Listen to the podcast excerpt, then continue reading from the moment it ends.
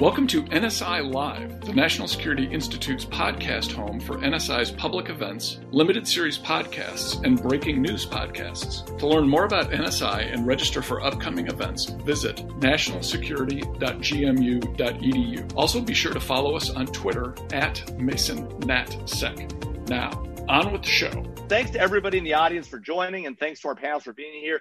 And in particular, uh, thanks so much to the uh, the sponsors of this event uh, the National Security Law Journal, uh, and the International Law Journal at George Mason University's Antonin Scalia Law School, who, along with NSI, are hosting this event. Um, I'm Jamil Jaffer. I'm the founder and executive director of NSI. And I'm really pleased to have just a terrific group of panels here today uh, to talk about uh, the topic of trolls and polls, the dangers and risks of misinformation. And by the way, for the audience, we're not going to just talk about misinformation. We're going to talk about, about disinformation and about fake news and about its impact on elections.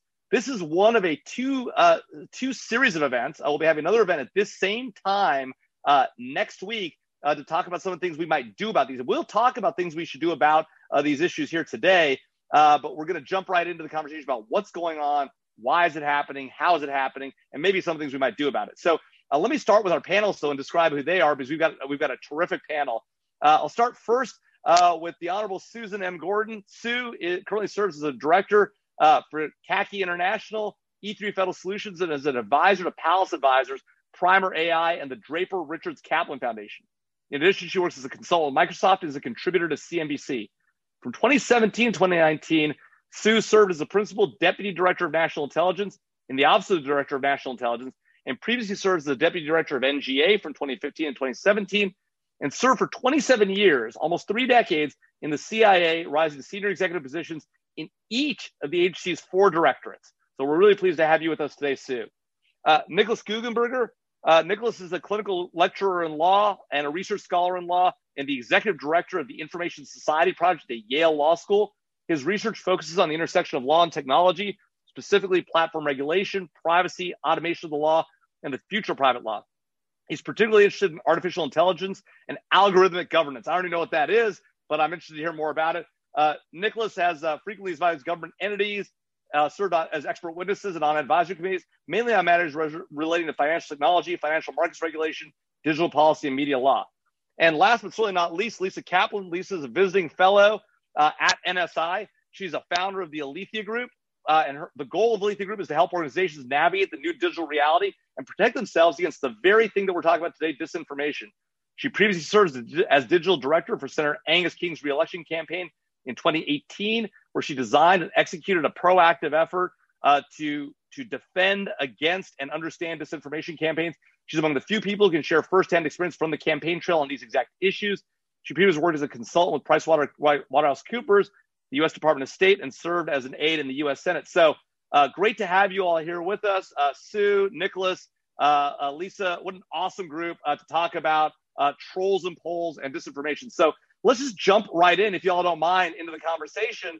Um, you know, look, I think the key thing that I've sort of thought about is, you know, ever since the 2016 elections, we've all talked about, you know, fake news and disinformation and misinformation and the role it's played in undermining our confidence in the election system, the results of the election, our elected leaders, uh, the rule of law, rule of law institutions, the FBI, the DOJ, the intelligence community.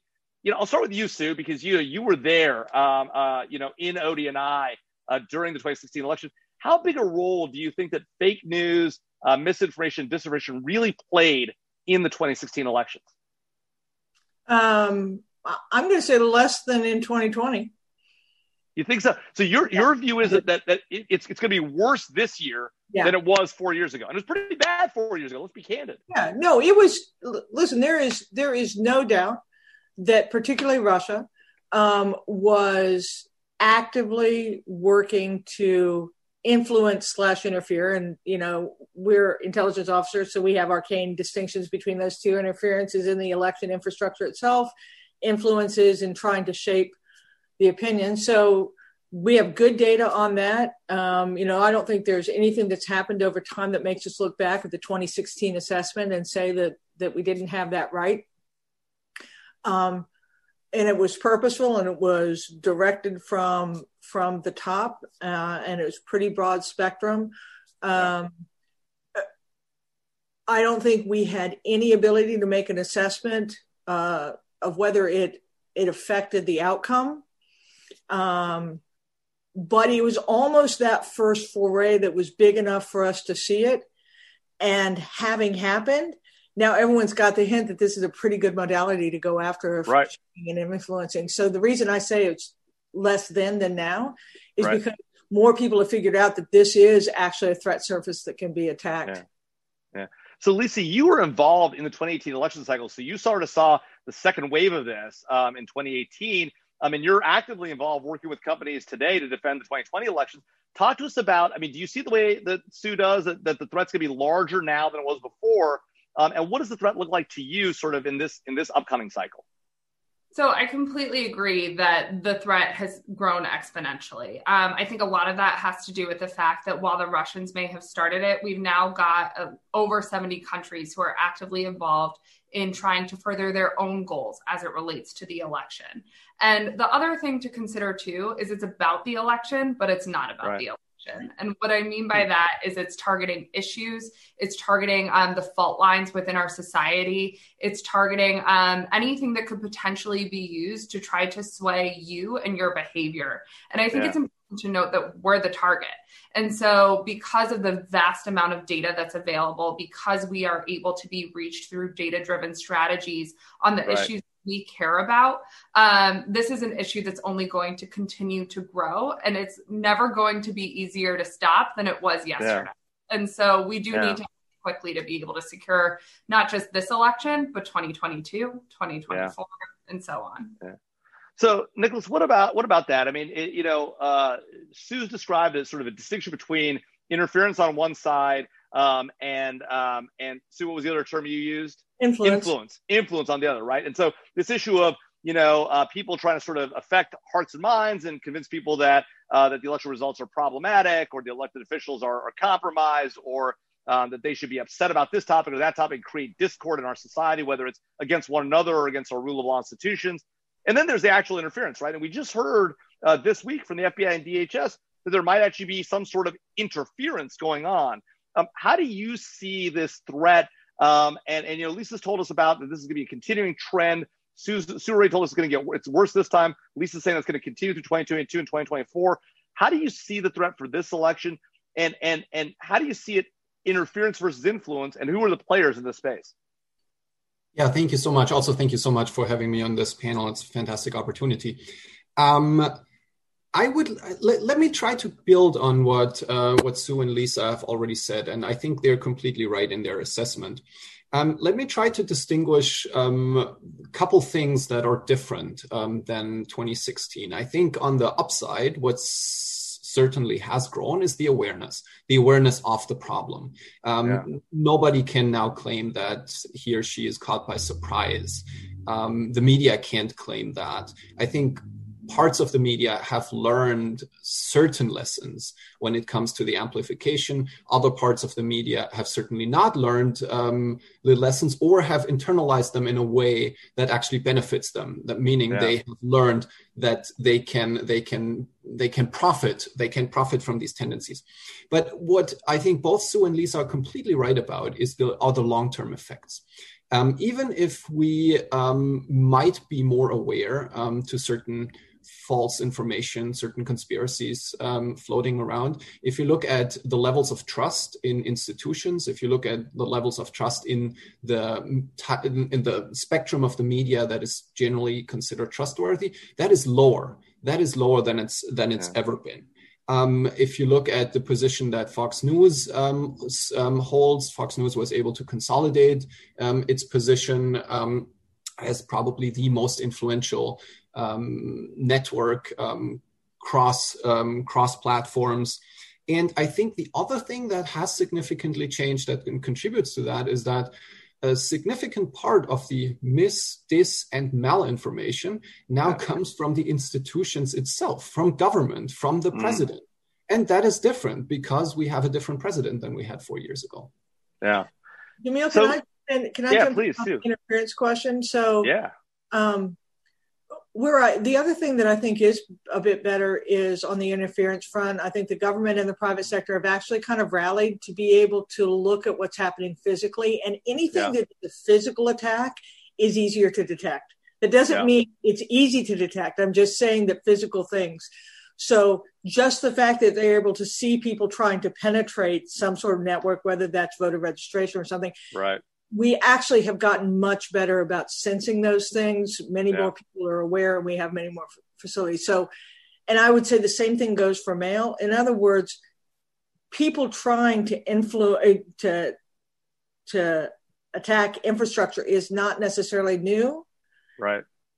It tends to get caught. Yeah. yeah. Right. Yeah. So even the mail-in ballots, you know, people trying to defraud ballots is not right. new; just tends to get caught. Right. And so I think that's where we probably feel a bit better about the actions that have been taken to protect the actual infrastructure over time. Yeah. No, that, I think that makes a lot of sense. That's actually heartening, I guess, in the sense that, you know, if we're at least focused on one thing, the infrastructure has gotten better. It may not be ideal, but at least we're, we're moving to a better place on that. Um, you know, I'm interested in these nation state actors, though. So, you know, we, we obviously know, and we've heard all the reporting and the Senate report on Russian interference, notwithstanding, you know, certain politicians sort of suggesting there might not have been a, a Russian involvement. We'll put that all aside, right? Um, we know the Russians were involved in 2016. We're hearing more, though, a drumbeat of discussion uh, coming out of the government, out of intel, out of the intelligence community, that there might be other players involved, right? And it's not surprising, right? Given that the Russians did it with largely and got away with it scot free, largely. Um, you know, it's not surprising the Chinese or the Iranians might be involved. You know, Sue, how much of that are you seeing or are you hearing about? You know, we've obviously heard reports about the DNI uh, being up on Capitol Hill, briefing on the Chinese threat to the elections. Uh, we've seen reports coming out of uh, the National Counterintelligence Executive. Is that a real thing? Because there's been a lot of criticism saying, well, this is just politicians try to divert attention from the Russian efforts, right? Yeah, exactly. What, what what's going on here? Okay, so just remember, I think Lisa said this really well. Um, the digital environment is something that your competitors and adversaries use to affect their interests. Yeah. Right. You have to keep in mind that it's it's their interests, and so man, once this threat surface is exposed, you're going to see Russia trying to affect their interest. They may be using the elections, but their interest is to undermine democracy. Right. And so I worry about them a lot because the really the only way they hurt the way the only way you hurt America is by making us not believe in ourselves. And believe working pretty well, by the way. doesn't work, right? And so Russia is problematic and they're well organized and they've got great kind of cross domain capabilities. And so I worry about them a lot and right. they can so when you see the social unrest and you see the divisions that we're creating for ourselves they're just going to exploit them.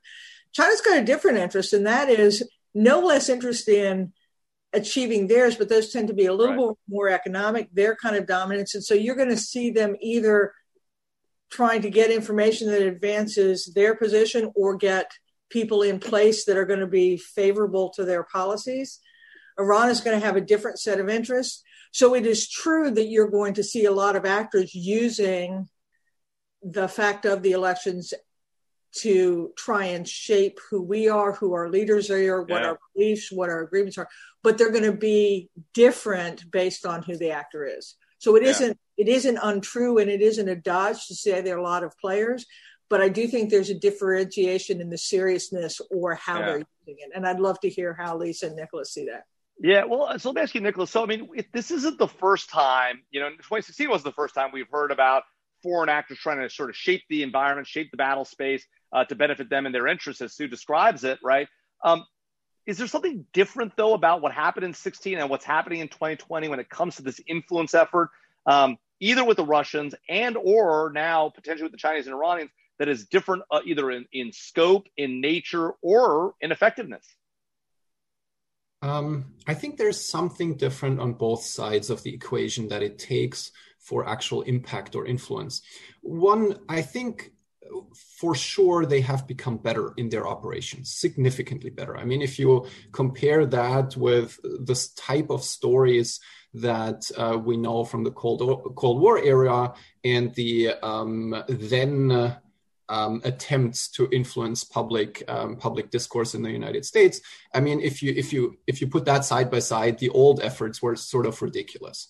And um, what we have seen is they have gotten much better. They have invested both in terms of technological capacity, but also in terms of intelligence as it relates to how you can actually shape um, discourse, who you have to address, in what situation do you have to address people, and what kind of message do you feed them. I right. think that is something that has significantly changed. But I think what also also has changed is the receptiveness of the country, meaning mm. the receptiveness receptiveness of of voters for those kinds of things. We know yeah. from other um, uh, from other examples such as targeted targeted advertising that you might react to a message completely different depending on what situation mm. and what circumstances you are in at the moment at which you receive that message. Right. So um, if um, if I want to be very effective um, with marketing, I don't know, a drug to you, then I would try to feed you that message at a time when you are very ill, very receptive for that kind of message. If I want to yeah. make you scared, I will try to exploit your feelings. And what do I need for that? I need to know about your feelings, and then I can be more more effective. Now, if we if we stick with that and try to think about well what is the what is the most receptive nature of a society to absorb these kinds of um, these kinds of false messages this kind of disinformation well yeah. it is a very polarized society for example it is a sure. very tribalist political environment it is an environment of high inequality and i think if you look at uh, if you look at that then um, the climate of 2016 as well as the climate of 2020 very much matches this. Um, yeah. Well, I don't want to call it ideal because obviously it's not ideal, but ideal for the, for the reception of uh, misinformation and disinformation. So, Lisa, what about that? I mean, you know, your your your organization is sort of dealing with this with this situation right in this moment, right, and and have for a while. Talk to us about how you think about this problem, you know, and our vulnerability to these this type of messaging, right? How do we how do we think about becoming more resilient? Are there strategies that either social media companies can take or private other private actors can take? Are there things that are there are there actions that we as consumers of information might take or as a society might do to become more resilient to the kind of things that that Nicholas was talking about or or, or you know sort of create a less sort of I don't know conducive environment for the attacker? So absolutely, there's a lot more that we could be doing that yeah. we're just not, and we need to start taking some serious action. So the way we think about disinformation is it is targeting us as citizens and mm. trying to influence our behavior. So in the case of an election, it's really targeting two key decision points: whether or not to vote and for whom to cast your ballot. And so when you boil it down in that way, you're able to then say, okay, what is it that I'm trying to protect? If I'm trying to protect these two decision points, then you can think in degrees of magnitude in terms of what matters um, in terms of protecting your goal.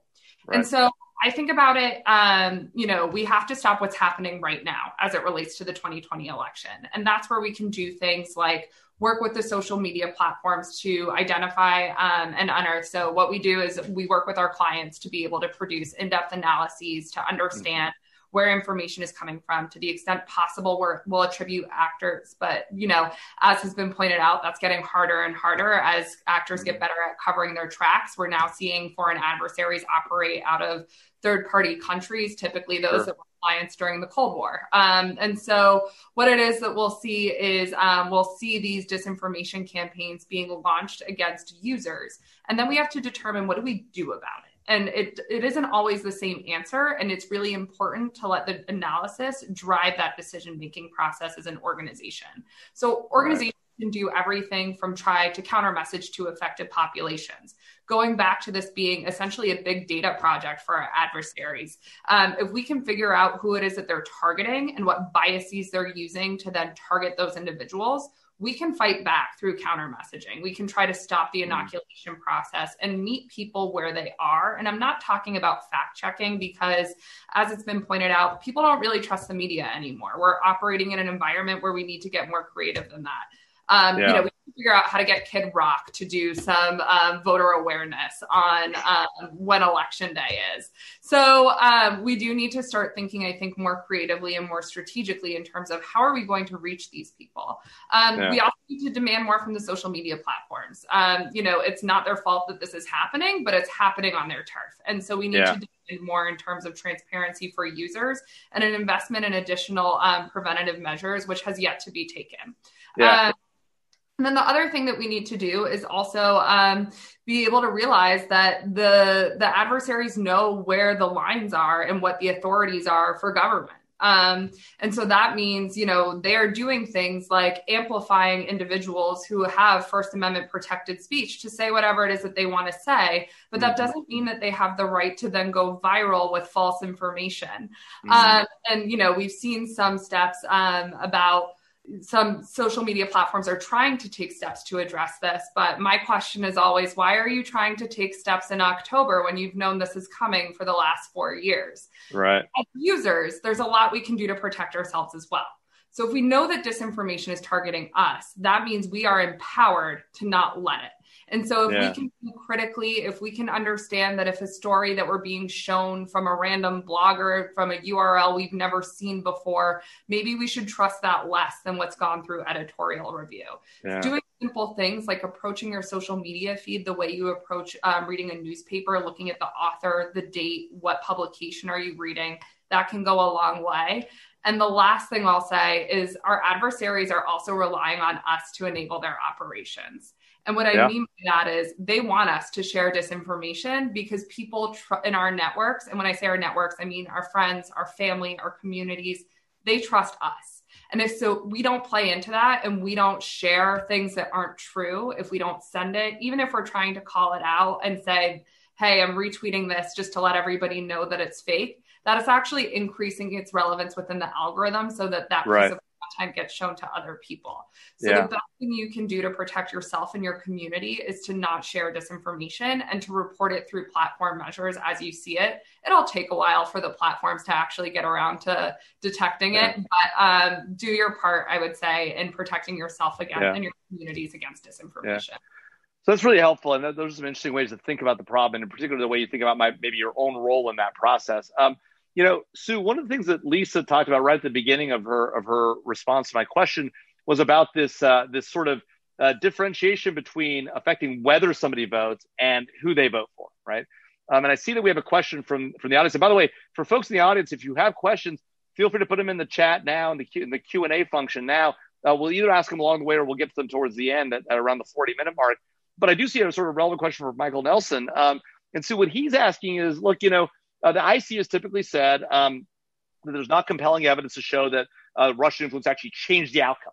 Right. This is to Lisa's point about about about about you know uh, either either whether you vote or or who you vote for. But what Mike Michael points out is that Kathleen Hall Jamieson, who's at University of Pennsylvania, has done a study, you know, cited by Jane Mayer in the New Yorker, uh, which suggests that actually uh, there was vote suppression uh, by Russian disinformation that drove turnout down, perhaps among amongst minority communities and that may have changed the results of the election. Have you looked at this question at all, and, and do you have any thoughts on this topic? Um, uh, either whether it's about specifically Kathleen Hall Jamieson and, and, her, her view of this, or more generally about the sort of distinction between whether you vote and who you vote for? Yeah, so um, uh, so a uh, little tutorial on intelligence. Intelligence yeah. is just about about what is and when you say you don't have evidence of it what you mean is you don't have evidence of it. Typically right. it isn't the job of the intelligence community to determine the legitimacy of an election or not. So so when the ic says that it's saying exactly what it said. Um, i do think it turns out to be problematic to look at something after the fact and then go look for evidence backwards. We see this all the time. If you remember the Unabomber and all those, uh, so many intelligence failures are so obvious failures when you know something has occurred and then you go backwards and look for it. Um, I do think that kind of study is really important. Yeah. Because we really do have to understand all the mechanisms that are changing the expected distribution of how voting happens. You don't want it to be disproportionately shaped. My question would be I think it would be really hard to determine that it was the Russian influence and not other people who are trying to do different kinds of voter suppression. And that's one of the challenges the intelligence community always has when it tries to make that assessment. There are so many other yeah. factors. How do you net them out and decide which one? So I'm all for the continued study. I do think it is hard to look backwards and decide that something happened that changed it because there could be so many factors that went into it, not just foreign actors. Right. But that kind of work to look at what is artificially changing what would be naturally occurring is an important right. element of what we're trying to distinguish. Right. So and how to distinguish between between what might have otherwise happened and what happened as a result right. of the influence, right? That's the challenge. Right, and so that's what's so interesting about this whole misinformation, disinformation. It's it's not what's good and bad, what's right and wrong. It's about what's naturally occurring and not naturally right. occurring. Right, right. Right. What so, so, been shaped and influenced. Yeah, you know, on on a related point, uh, you know, Nicholas, um, uh, Katie Flynn asks uh, about a point that Lisa was raising about what the platforms are doing. Um, how does the refusal by Twitter and Facebook to allow factual information, for for example, from the New York Post, I presume that uh, Katie's talking about the the Biden story. Um, how does that uh, sort of lead to distrust of the media? We know uh, from a Gallup poll in late September um, that uh, upwards of sixty percent of our population, um, you know, doesn't uh, doesn't trust uh, the the media, right? So twenty seven percent trust the media, not very much, and thirty three percent of the American public trust the media not at all. And I'm talking about mass media, but still an astounding number. To your point about Fox News, right? Um, does does does does efforts that are ostensibly well intentioned, I, know there are people who don't believe they're well intentioned, right? But ostensibly well intentioned to try, try and address disinformation. How does that? How did those efforts? Might how might those efforts undermine actually their effort uh, by uh, by you know by by by silencing voices that people actually want to hear and think are legitimate?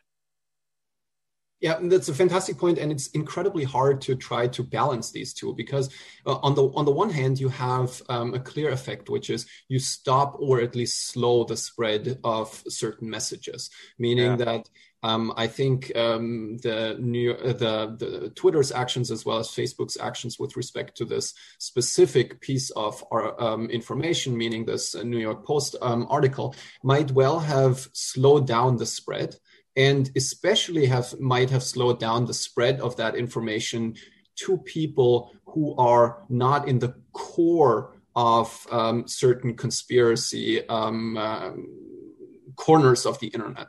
Yeah.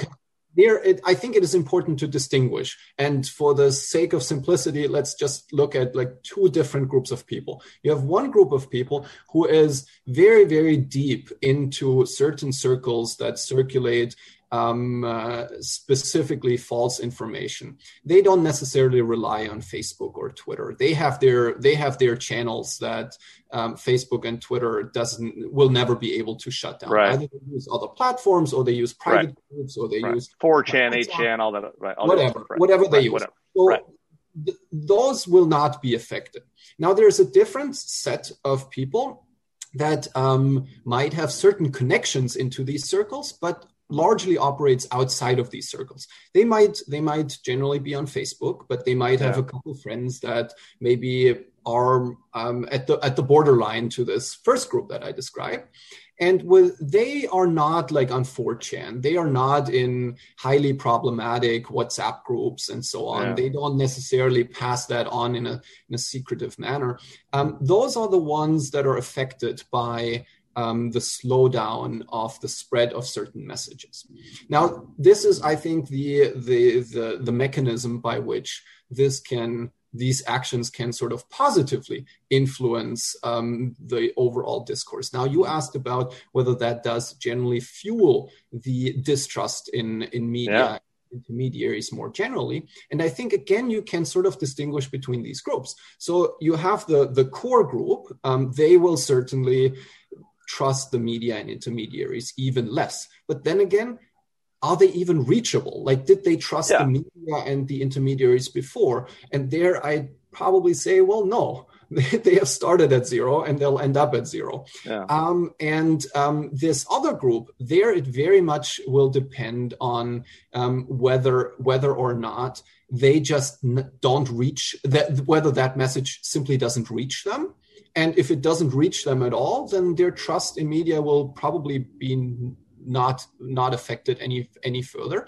But if they now are exposed to a feedback loop, let's say a president that then complains about the bias against him yeah. of course that is a mechanism by which you see potentially see um, further distrust of the media but then yeah. again um, this will this will this will occur irrespective of what you yeah. do because there is no way to be so-called neutral.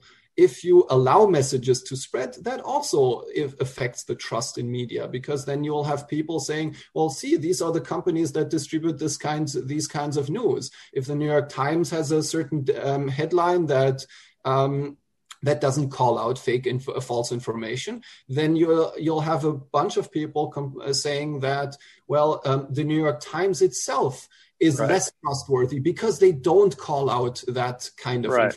And right. so I, I don't think there's a neutral way that's kind of that that that avoids yeah. that kind of feedback loop. Well, well, Lisa, how do we? I mean, how do we deal with this sort of problem? Because you know, uh, you know, Nicholas makes some good points, right? But he said he, he makes the point that look, maybe the message doesn't get to the, the sort of let's talk about only the audience that we care about, right? Let's put aside sort of the extremes, say they're unreachable, right? Just take sort of the middle ground, right? It's still a pretty small middle ground given that 60% of the American public distrust the, the mass media, right? But take that middle group and say, okay, you know, we want to reach those people and they're and they're sort of gettable, right? Even if they're gettable, if they don't get this messaging, right, they might hear the messaging, oh, well, the reason you didn't get that messaging was Twitter and Facebook are biased, right? I mean, you know, there is this view out there, right, that the reason why Twitter and Facebook didn't put the New York uh, post story out there is not because they were trying to control this information, but because they don't like conservatives, right? Or they don't like conservative viewpoints and they're trying protect Hunter Biden or whatever it is, right? Um, there's a, one of our one of our questions. J.C. Hers asks about the dueling conspiracy theories. What about sort of you know Sheldon Whitehouse's conspiracy theory about Amy Coney Barrett and dark money and Ted Cruz's rebuttal, right? I mean, do we worry that um, that that these platforms, which are supposed to be these you know bastions of free speech and they're, they're sort of the the technology equivalent of the of the of the you know the park right and maybe they're not maybe that's part of the problem right uh, but if they are that how do we solve this problem is there a solution or is, is this is this just unsolvable and no matter what you do these companies they're they're they're they're damned if they do and damned if they don't yeah, it's a great question. And so I think a couple of things. So, first of all, I think there is no problem that we can't solve. So, I think the idea that we can't do anything, it's, it just doesn't. The question is, what do we do? Not of all of the many things we could be doing. Um, and so I think a couple of things. So, first of all, I want everybody to take a minute to think about their own social media algorithms. Um, I'm going to use myself as an example. I pride myself on being painfully moderate the only thing that shows up in my Twitter feed is like the New York Times and the Wall Street Journal. That's all I see organically. Um, that being said, I never see Fox News. I never see the Huffington Post. I never see, I mean, I see it when I'm doing my research for work, but um, those algorithms mean something. There are entire echo chambers that I would not organically see if I weren't seeking them out. And that is right. not public square. That is not the reality of your geographical community. So I think we need to take that into consideration when we talk about the algorithms because if we know that fact checking doesn't work, okay, well, the social media platforms have already tagged and identified the biases of all of these different um, news sources. Right. Why should they be organically scrambled in your feeds? And those are the types of questions that I think we need to start asking when it comes to transparency into the algorithms. I also think we need to start really putting this into context, right? Russia, China, Iran, they're not sitting there blogging for the sake of blogging. They're trying to influence you and get you to do something. And so we have to hmm. also consider the real world harm that can be caused from this. And I'm going to use an example that uh, my colleague Cindy Otis, Cindy Otis and I um, released via the Washington Post, I believe last week. But with this news cycle, what is time? Um, and so we took a look at the militias that were operating in Michigan and how they were. Yeah. Um, how they were organizing online. And so I think we need to talk about this with the algorithms too, because the algorithms are great if it let's say you are somebody who notices you like houseplants you post a lot of pictures of being outside and nature. And so all of a sudden you're being recommended these like local meetup groups to find people who want to go hiking. That's okay. great what happens if you are somebody who is biased to white supremacy? You may show some signs of neo Nazism and you like your local militia Facebook page, and then all of a sudden you're being algorithmically recommended to co- connect with other militia groups. That's concerning. There's a big. Or ISIS. Yeah, or ISIS. It's the same exact thing. And that's what we're seeing here at home. So I really can't stress this enough that these platforms are in fact enabling um, you know a lot of good but they're also enabling things that we as americans do not value like yeah. violent militia groups seeking to kidnap a governor those are things that are just frankly i un-american and we need to start demanding the technology platforms that will enable us to connect with one another, especially in times like today yeah. during the pandemic where we can't all be together, but do so in such a way that is actually reflective of yeah. the democratic ideals that these platforms, you know, purport to uphold and believe in. And so I don't think that we can keep throwing up our hands and saying this is a technical issue, it's too complicated, because there's a lot that we can be doing. Yeah. Well, so Sue, what about that? I mean, I you know, I wonder whether uh, we're expecting too much of these of these of these technology companies, right? Like, how are they supposed to decide? And, and frankly, do we want them deciding what's true, what's not true, what groups we like as a society, what groups we don't like? You know, we don't like ISIS, we don't like white supremacists and militias, but you know, liberal Democrats, conservative Republicans, that's okay, right? Where are the how, how should we? One, is that expecting too much of these companies? Two, should they have that role, and is it fair to put them in that role? I realize it's a lot to ask of somebody who just came, you know, who came on the government not so long ago. But I mean, that is sort of where the government's headed. We've sort of shifted that role to somebody else. Is that is that the, is that their job? Should it be their job, Sue? Oh, you're on mute. You know, I just gave the most brilliant answer, and I can't. I know it's so great. We missed it. um, uh, let's see. That was a, like a, a, a serious and multi-part question. So, I don't think we can put the genie back in the bottle about the government being the the the sole arbiter, the sole controller of good, bad, or in our safety. Yeah. Right? That that that went away when we got this digital world where it came to each one of our doorsteps and we could each have our fondest dreams and we were able to do things that were delivered to us at speed that the government couldn't keep up with in terms of regulating. Like I remember when I started, the government was the one that created the sensitive technologies and we knew they were sensitive because we were creating them and so we protected them we put things around that isn't what happens anymore so you know these companies it is legitimate for them to bear some responsibility for what's happening via their platforms. I just, I right. that's just a true statement. Um, also, realistically, our processes to create statute and policy are way too slow to be the sole mechanism that we have in order to change our behaviors. Um, I do think there's a distinction uh, that I make between something that's legitimate and something that's illegitimate, something that's authentic and something that's not authentic. So okay. we do have laws that protect certain kinds of speech and certain kinds of un-American behavior, right? And so that should never be allowed. I don't care whether it's on um, a social media platform or not. So that's just a category to itself. Right. To me, the distinction though is someone who has something that I say, if it is represented, we can deal with that. Something that is artificially created, we should not have to have promulgated in the same way. So to me, there is an intermediate step here in looking at the authenticity of information. Okay um, whether that is someone who legitimately could proffer something, because then you can assign it. And if I know where the information came from as a yeah. human and, quite frankly, as a machine, I have more opportunity to decide for myself whether okay. I think yeah. it's a legitimate source. So I think there's something there in terms of authenticity that yeah. can help us, but the companies have got to own part of it, and then the government's got to catch up to doing its part. Yeah. So Nicholas, does that does that approach make sense? Does it does it make sense to sort of you know it's it's like sort of the political ads approach, right? If you know who put it out there, you know who's funding it, right? At least that gives you a sense of where it comes from. I mean, you can decide how much credibility to assign it, right? Is that is that the right approach? Uh, you know, um, and I noticed that uh, we got. Don't you think if we had known, if we had been able to identify what was happening in 2016 as Russian, if it was obvious that someone had said this is a Russian source that is saying this to you and is telling you that what's going on in Ferguson, Missouri, Oh, don't oh, yeah. you think that humans sure. would be able to say, "Go, wait a minute"? Sure. The problem, of course, though, right, Sue, is that, is that we know the Russians are now operating through whether you believe it's through Rudy Giuliani or through you know American Americans that they get to sort of hold up and signs. Is the the the social yeah. media companies decided that there was sufficient skepticism that they were going to act? So I do think this yeah. notion of understanding where it originated does help people distinguish whether it sounds true or whether it doesn't. So, so Nicholas, Sue, Sue's got a, a, a, what I think is a reasonable approach to sort of the stuff that we know is directed by the by the opponents. But what about the point that Lisa made about you know um, Americans who are being rebroadcast and retweeted and and whose voices are being amplified by Russian bots and trolls and the Chinese bots and trolls, whatever.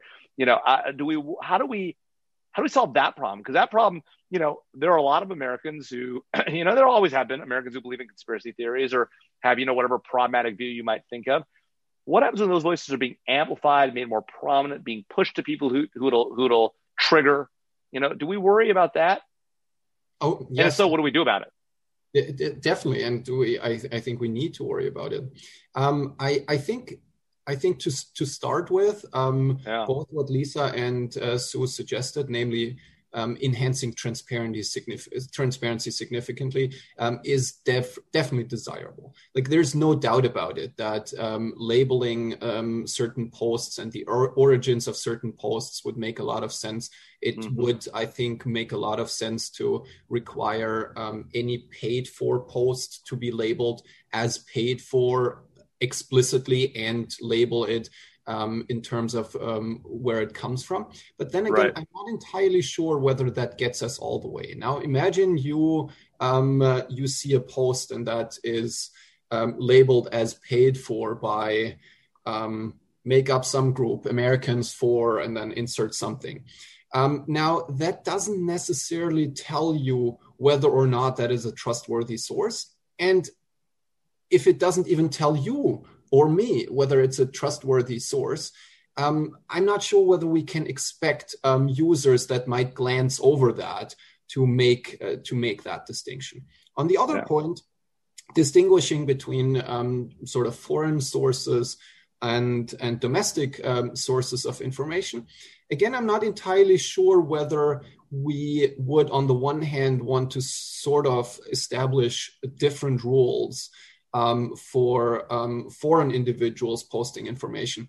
Um, I'm not a US citizen, um, for just as an example, but at the same time, I don't know whether we would want to treat information that I post on Twitter different than information that um, um, citizens post on, on, on Twitter. Um, and I'm not sure whether whether whether that distinction in itself uh, in itself might help. What I think could help is fundamentally tweaking the or changing the incentive structures for platforms.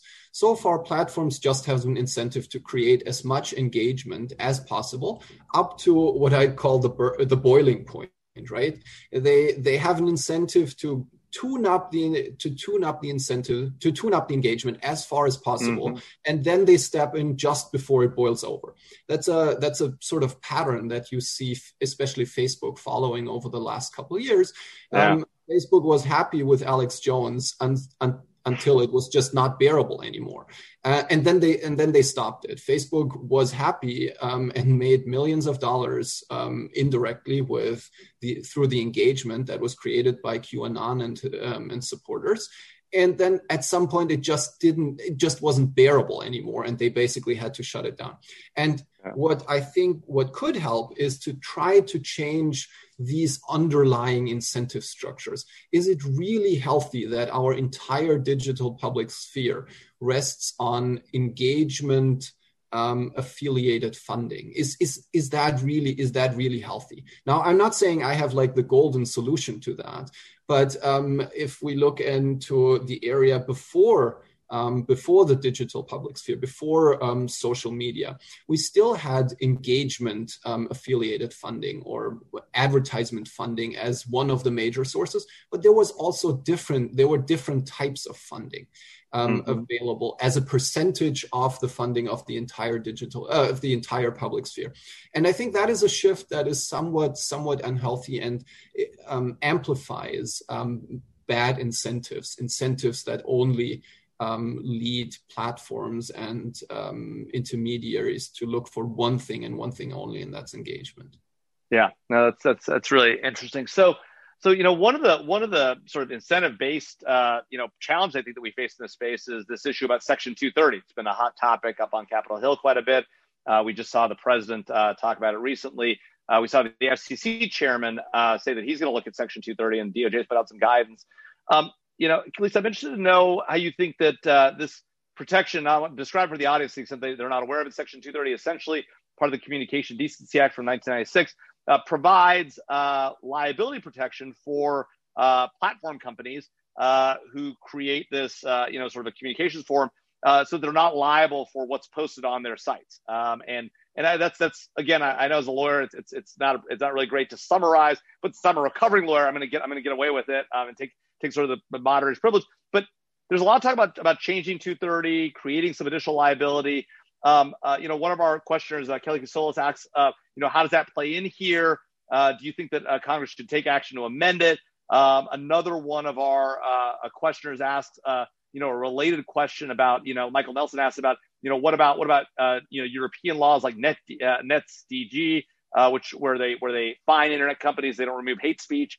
Um, what do we think about about sort of these incentives, right? Is there is there a way to modify the incentives, take away the carrot of liability protection, add some potential liability in lawsuits? Is that is this an appropriate approach uh, to addressing this problem? And if so, what is what should it look like? So it's a great question, and I'm going to preface this by saying I am not a lawyer, but I am a former Hill staffer, so I'm going to answer it anyways. Um, um, so a couple of things. I think you know, Section 230 just it's not. Um, it, it's one of those um, provisions that I think is no longer uh, meeting the need of what we need our laws and regulations to be doing in order to address this threat. And where I always come back to, and I think that this is something that we still haven't answered yet as a society, um, and it's something that you know could be used to inform how we address Section 230 or um, other regulations, is who is responsible for this? Um, you know, so take maybe not even a foreign example, but I like to think about disinformation as a consumer protection issue, frankly. Mm. You're going to these social media platforms, you're going to these different um, sites for information. And if you're getting bad information, that then going back to what disinformation efforts are actually doing, it's trying to get you mm-hmm. to take mm-hmm. action offline. Um, there can be real world harm associated with that. So, sure. for example, take QAnon um, because frankly, um, after Cindy's testimony yesterday in front of HPSCI, we're getting targeted right now. Um, you know, QAnon is targeting somebody. They are, um, you know, threatening individuals. They are getting in their cars and driving to pizza parlors. Um, who is responsible? Who is responsible for that level of organization? Who is responsible right. For the child who maybe sees a video telling them to take a certain, uh, do a craft video that's not safe? Is something that we've seen different disinformation outfits do in order to target children. Um, right. Who is responsible if that child gets hurt? Who should be paying the medical bills? Is it the parent for not adequately supervising um, the child's internet usage and their activities? Is it the social media platform for allowing harmful content to be on their on their platforms? Is it um, the content creator who is the one who ultimately was instructing people? But right now there isn't necessarily any recourse for this um, you know who you flag it for the platforms if it's found to be policy violating um, and keep in mind that the policies are all different from platform to platform and they're not right. Um, right. You know, then it'll come down. But if I'm a bad guy, I just make more accounts. Like, no big deal. Like, you're kind of doing this in perpetuity anyway, building these networks that can disseminate false information or information that's just going to ultimately be favorable to your goal. And so yeah. I think the thing that we need to think about when um, we're talking about regulation is what is the act- what are the actual damages when we're talking about disinformation? What is it? You know, how do you measure the outcome of damages when it's an election or versus somebody being hurt versus an act of violence or in worst cases loss of life? Um, yeah. What what recourse do people who saw coronavirus misinformation back in March and were told that um, if they drink water every 30 minutes, they're not going to be able to catch the virus? They saw that, they believed it, and then maybe they didn't take appropriate social distancing measures. Who is who is responsible? Um, and so these are the sorts of questions that I think we don't have answers to yet, or there hasn't been meaningful uh, meaningful proposals put forward. And that is, in my view, what should be driving this sort of legislative and regulatory conversation. Yeah. Yeah. That, Sue, thoughts on that? I mean, what, no, how do we, how do we, yeah. Um, Bill Gates always recommends his book, Angels of Our Better Nature. And the thesis is that actually we have never been less physically violent in history than we are right now. It may not feel that way, but numerically it's true. And it's just because over time organizational theory and leadership and societal norms drove it not a good way for us to approach our differences. I would say in the digital environment where we are absent leadership norms and organizational theory, we are asymptotically approaching 100% in what the digital equivalent of violence is. And we have got mm. to address it. So I totally agree with what Lisa said. Yeah. We've got to find some structures to be able to do this because it, um, Cindy's experienced it. I experienced it for the incredibly um, horrible act of the president not asking me to continue in my position. And you would not believe what happened to me in social media, even though I had nothing to say. Yeah. That to be so, fair, to be fair, you were very, you had a very effective response to that, to that request to departure. Let's just, let's be right. I mean, it, it made it out there on the social. You made saying, it what happened, yeah. And I'm a pretty self-actualized woman. Yeah. But it was still difficult to see and hear if you are someone who is already disenfranchised and yeah. things that seem real seem to be talking about someone who's real who's done something to you we've got to do something societally about this. I couldn't agree yeah. with more with what lisa and, said. and how do we and sue and lisa how do we i mean how do we do that right? I mean do we do we set standards? Do we set rules? I mean is the government really is the government really capable? I mean does this have to come up from the ground up? Is that be a societal groundswell? Like how does this problem get solved? I mean is this is, do, is, are we sort of at a at a at, again I, this is this is almost sort of the wrong analogy, but are we at a Me Too moment for for society on these type of issues? I mean, how do we how do we address these things? I this is simplistic and I don't know how to do it, but I would say is there are societal no, norms back in the day that we thought we were a society. And what you have to do is then take those norms and instantiate them in a digital environment, yeah. work through what it is. You're not escalating government privilege. We yeah. don't want to escalate government privilege. We've done that before, and that is not who right. we want to be. We don't want to become authoritarian, but you do have to say what are what is our rule of law, what are our norms, and how do you now put that into a digital environment? And it's going to look different. Yeah. Than the rules and norms look like in a physical world, but we I still believe we can do it. Yeah. Lisa, thoughts? Yeah, Lisa, yeah. thoughts on that? So I just have one more kind of framing thing to mention. So we yeah. know that disinformation primarily targets minorities, women, um, the disabled, etc., and so or persons with disabilities. Excuse me. And so it's. Um, Lisa, can I, I can I ask a question there? Is it Lisa? Is it targets or effects or both? I think both. So we yeah. know that it targets women um, specifically. We've seen that through a lot of research. Um, Danielle Citron, you know, she's been looking at this since Gamergate. She is one of the most brilliant thinkers on how do we protect um, individuals online. Um, but I think this is an issue where it disproportionately targets women. Um, you know, it's um, it disproportionately targets people of color. We know that the African American community that um, the Latino community were disproportionately targeted when it comes to 2016 election interference. Like these are just things that we we know. And so I think we need to take that into consideration as well if we're really trying to create an internet that is safe for everyone to use to be able to connect. If it's not safe for everyone, that's something yeah. that we need to consider as well. Are we all able to enjoy the same rights? And then I think the other pieces, and you know, we do this, but um, it's who do you call? Like right yeah. now, if like your image is being circulated on QAnon message boards, who do you call? Because that's the precursor yeah. to what's happening. And like, that's what I've been dealing with all morning. And it's just, those are yeah. the types of things that I think we need to keep in mind um, when we're drafting this legislation is yeah trying to make it so that we're trying to really balance a couple of things. We're trying to balance privacy, we're trying with security, with freedom of expression, with the ability to connect.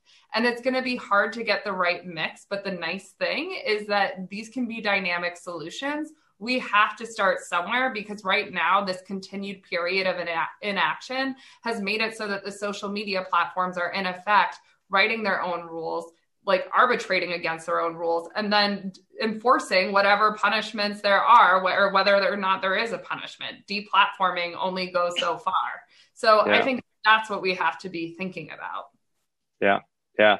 So nicholas what about uh, you know one of our one of our uh, uh, commenters one of our questioners asked about you know uh, this this point made by sophie zhang one of the, a former facebook data scientist right that you know, she had seen a lot of attempts by foreign national governments to abuse the Facebook platform to mislead their own citizens. Uh, she's personally made decisions to enforce that, that, that have affected national presidents, uh, taken action to enforce against so many prominent politicians she lost count. Um, I mean, what about that? I mean, what about the fact that these platforms are making, you know, big decisions that are hard? Um, and another one of our questioners asked about, you know, Kelly Cusulas asked about, you know, this this uh, this handing of election day. You know, there's going to be a huge increase in mail-in ballots, right? Uh, we're not sure we're going to know the winner by November 4th, right? Are there worries that uh, this could lead to post-election violence? So it's sort of a combination of what role uh, are we are we concerned the platforms are playing an oversized role, and then what about overall media's role in addressing the potential threat post-election of potential violence? Yeah, those those are great points. And factually speaking, there's no doubt that those uh, tech platforms have assumed a huge role in public discourse. Facebook is clearly the leading um, force in that, but but Twitter also has significantly significant sway over public discourse in general. Now, yeah. there, I would say, at least two major um, routes how you can think about that normatively. Uh, there are people who say, well, they have assumed a very powerful position. And what we now need to do is we now need to establish certain processes that um, ensure the legitimacy of their power. Um, that is a view that um, treats those platforms all, almost like governors um, governors of speech and says, well, if they have that powerful position, then we need to build up these mechanisms, these procedures that their decisions are in fact fair. There's yeah. another stray, I think, w- to which I'm to which I am uh, personally um, uh, feel more closely connected, and that is to say, well, if they have that strong of a position in society, then that position itself is the problem. We shouldn't yeah. necessarily focus on making their decisions internally fairer or well mm-hmm. we should maybe also do that but this shouldn't be this shouldn't be where we that shouldn't be the basket in which we put all our eggs we should acknowledge that as a problem in itself that they have to become too powerful now, I think they have to uh, they have become too powerful, um, both in the market, meaning meaning vis-a-vis other media outlets. Um, it is not healthy for a public sphere if more or less uh, the entirety is dominated by one, two, or four companies. That is just not healthy. And mm-hmm. I think they have become too powerful vis-a-vis the state, vis-a-vis the regulator. And there, I think we need to have a very fundamental debate about a revival of um, the regulatory state and government within the within within the digital environment. If um, you look back to where where that basically started, that started with the endorsement um, or the sole endorsement of the private sector to mm. lead. That was under the um, that was um, sort of sort of quoting Bill Clinton here on this on his rules on e-governance in the 1990s. Um, and, and, that worked well for for for a while. Why did that work well? Because you had a a dynamic, striving market with with lots of alternatives, not with single players that dominated the entirety of public discourse. That has changed. We see incredible levels of concentration among platforms and mm-hmm. these concentrations have led to shifts of power, um, concentrations of private power. And I think that is something that needs to be fundamentally addressed and rebalanced. Yeah. Well, I think we've got time for probably one more question. So I'll, I'll, I'll leave it with you. Sue. you'll get the last word. So Paul Drury, one of our questioners, asks uh, whether uh, the State Department Global Engagement Center was currently responsible for leading U.S. government response to state and non-state propaganda. Is that the right place for the mission? Is the State Department the right place? And is that office the right place for this mission in the U.S. government? Uh, it is a place, right? it is certainly that. No, it, it uh, so if you believe that this is not a unilateral U.S. position and there is a huge role yeah. for, for having free and open societies have this conversation, because yeah. I will tell you amongst our allies and partners, this same concern is amplified many yeah. times over because they have smaller populations that are more susceptible and, and it's it's a, a real common concern. Yeah. So I think from the perspective of unifying like-minded people against a common problem because it isn't just unique to us, it's a place. It is yep. not the only place um, because you just have so many um, other issues that are private sector based and yeah. solutions based we need, but it is a place. Fair. Well, listen, Sue, thanks so much for coming. Lisa, Nicholas, so great to have you guys. Thank you to the National Security Law Journal and the International Law Journal for your support of this program. Um, I note that we have another event again next week, same time, 12 Eastern, uh, where we'll be talking about more solutions to the problem. And to Muhammad Dani's question about whether NSI has a program in the media to help understand some of this context, we do have media programs where we try to engage the media and bring our national experts to them. So not necessarily in this exact space, but a lot of these similar issues. So thanks to all of you for all your being here. Uh, thank you again, NSLJ and ILJ, and we'll see you all next week at noon. Thanks, everybody. Thank you for joining us for this presentation from the National Security Institute. Find out more about the Institute and upcoming events at nationalsecurity.gmu.edu. Also, be sure to follow us on Twitter at MasonNatSec. If you like what we are doing here, please be sure to rate, review, and subscribe so that more people can find our show. We'd like to thank Claude Jennings for editing and Grant Haver for production assistance.